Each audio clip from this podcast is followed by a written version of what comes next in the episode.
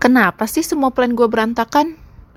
Anjir, gue belum bikin progres apa pun, padahal udah malam. Udah mau akhir tahun aja nih, tapi kok gue gitu-gitu aja ya? Hmm.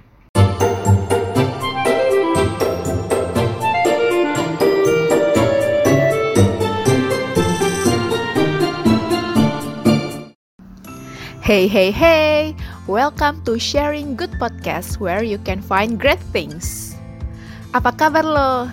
Seneng banget akhirnya bisa lanjut ke episode 2. Yeay! Anyway, pasti lo pernah deh punya pertanyaan yang serupa kayak di awal podcast gue. Karena gue juga waktu itu kayak gitu. Well, jawabannya cuma ada satu sih menurut gue dan gue akan bahas di podcast ini. Nah, kali ini gue mau bahas soal time management. Gue mutusin buat bahas topik ini karena banyak banget yang sering nanya gini ke gue. Wah, kok bisa sih Kak dapat prestasi bagus di kampus tapi tetap bisa punya waktu buat ikutan organisasi atau kepanitiaan? Eh, kok lo bisa sih nyiapin beasiswa sambil kerja? Ya satu sih pasti karena berkat Tuhan ya.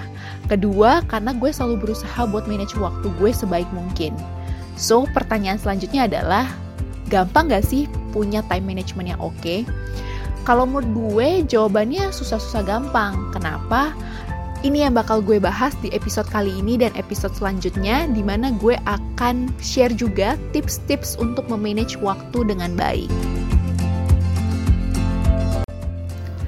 Oke, kita bahas time management dari definisinya dulu ya. Kalau menurut Frank Atkinson di dalam bukunya yang berjudul Manajemen Waktu yang Efektif, di tahun 1994, time management adalah skill yang dimiliki seseorang untuk merencanakan waktu yang dimiliki. Namanya keahlian, yaitu nggak bisa didapat secara instan ya kan? Ya misalnya kayak kita masak deh. Kita tiap hari latihan masak, kita belajar masak supaya keterampilan masak kita tuh meningkat atau bahkan kita jadi jago masak. Nah, sama kayak ngatur waktu. Kita harus bisa banyak melatih diri kita untuk melakukan kebiasaan-kebiasaan yang dapat meningkatkan efektivitas, efisiensi, dan produktivitas kita. Jadi di sini tuh kita dilatih atau dituntut untuk bisa memanfaatkan waktu dengan baik supaya target, tujuan atau goals kita tuh bisa tercapai dengan baik juga. Terus gimana dong caranya punya time management yang baik? Kalau berdasarkan pengalaman gue, gue punya 8 steps sekaligus tips yang bakal gue share dalam dua episode. Jadi kalau lo dengerin podcast episode ini, jangan lupa dengerin episode selanjutnya ya.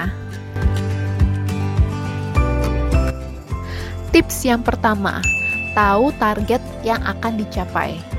Sebelum kita ngatur waktu, kita tuh mesti tahu apa sih tujuan kita. Ya jujur aja sih emang gak gampang buat nentuin target atau tujuan hidup karena itu berat banget. Ya tapi kita bisa mulai kok dari hal-hal yang kita suka atau mau kita kembangkan. Dengan kata lain kita bisa pikirin dulu goal jangka pendek kita.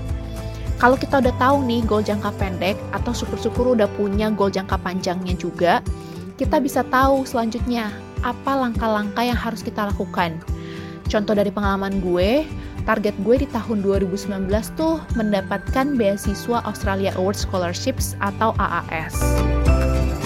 Tips yang kedua, pikirkan semua kegiatan yang harus dilakukan untuk mencapai target tersebut. Nah, tadi kan kita udah tahu nih goal kita. Kita jadi bisa tahu dong apa aja nih kegiatan atau aktivitas yang harus kita lakukan untuk bisa mencapai goal itu. Nah, saran gue sih, mending lo tulis semua kegiatan atau step yang harus lo kerjakan. Ya misalnya kalau di gue untuk mendapatkan beasiswa AAS, gue harus cari universitas-universitas di Australia yang sesuai dengan minat gue, menyiapkan beberapa dokumen, ikut tes IELTS, nulis esai, dan beberapa persiapan lainnya. Nah, setiap aktivitas itu tuh gue tulis di buku catatan pribadi gue.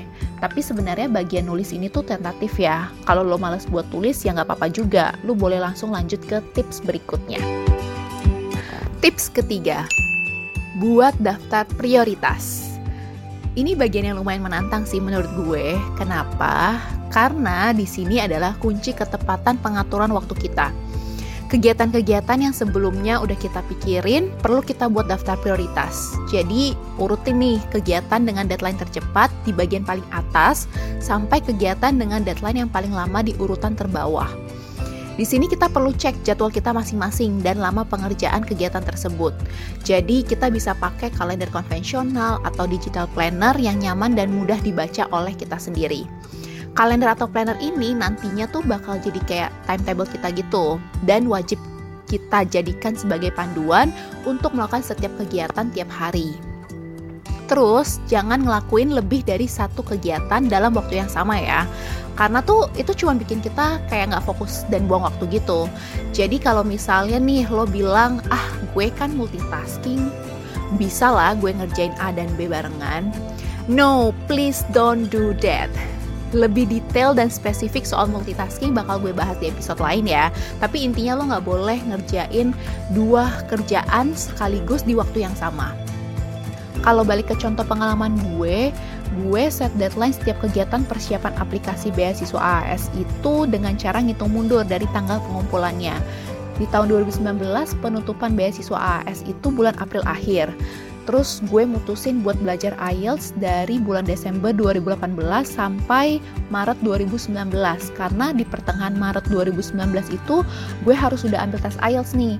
Secara nilai tes IELTS itu kan keluarnya 13 hari setelah tanggal tes ya. Jadi gue mempersiapkan diri aja untuk antisipasi jaga-jaga kalau sampai nilai IELTS gue tuh nggak mencukupi. Terus gue juga mulai nyicil esai dari jauh-jauh hari karena menurut gue nulis esai itu nggak gampang dan nggak instan. Gue butuh waktu yang lumayan lama lah karena gue harus merefleksikan diri gue, gue harus bikin kalimat yang bagus, terus gue harus proofread esainya berkali-kali supaya oke okay gitu. Gue juga ngatur waktu gue untuk ngurusin segala pendaftaran beasiswa ini tuh di malam hari kalau weekdays dan juga di weekend full days karena gue kerja kan dari jam 8 pagi sampai jam 5 sore. Gue bikin timetable gue tuh sesuai dengan jadwal gue yang gak bisa diubah yaitu kerja dan sesuai dengan kapasitas gue. Kapan nih gue onnya? Tips keempat Lakukan semua kegiatan yang bisa dilakukan kurang dari 5 menit. Gue sempat ikut e-training dari LinkedIn Learning soal time management dan trainernya Dave Crenshaw nganjurin kita kalau kegiatan-kegiatan yang bisa dilakukan dalam waktu kurang dari 5 menit harus langsung dikerjakan. Karena menurut doi kegiatan-kegiatan yang kecil kayak gitu tuh gampang banget kita lupain. Tapi kalau sampai kita lupa buat ngelakuinnya atau buat ngerjainnya, itu tuh bakal fatal. Bener gak? Selain itu, dengan mengerjakan hal-hal kecil sesegera mungkin, itu tuh bakal ngeringanin beban otak kita. Dan jadinya kita tuh nggak perlu resah, nggak perlu stres, dan kita bisa jadi lebih produktif. Kalau di contoh gue pas gue daftar beasiswa AS gue kan butuh surat rekomendasi dari beberapa dosen di kampus gue. Buat dapetin tuh surat gue harus email dosen-dosen gue dong karena menurut gue nulis email itu butuh waktu kurang dari 5 menit ya gue langsung aja kirim email ke dosen-dosen yang gue mau supaya gue tuh nggak lupa terus gue juga bisa follow up kalau ternyata si dosen itu tuh lupa buat ngasih ke gue surat rekomendasinya Oke, okay, so far gue udah share 4 tips untuk time management yang lebih baik ya. Hayo, ada apa aja? Jadi, 4 tips tadi adalah tahu apa target yang kita mau, breakdown aktivitas atau pekerjaan yang perlu kita lakukan untuk mencapai target tersebut, buat skala prioritas dalam bentuk timetable, dan lakukan pekerjaan yang bisa diselesaikan dalam waktu 5 menit atau kurang. Jadi gue masih ada utang 4 tips lagi ya buat lo, dan itu semua bakal gue share di episode selanjutnya. Tapi sebelum dengerin episode selanjutnya, yuk coba mulai dari sekarang tulis target-target lo. Habis itu, ikutin tips-tips yang udah gue share tadi. Jadi di episode selanjutnya, lo udah bisa dengerin tips gue sambil lihat catatan lo. Oke, segitu aja. Jangan lupa dengerin episode selanjutnya. Keep sharing and be inspired. See you on the next episode.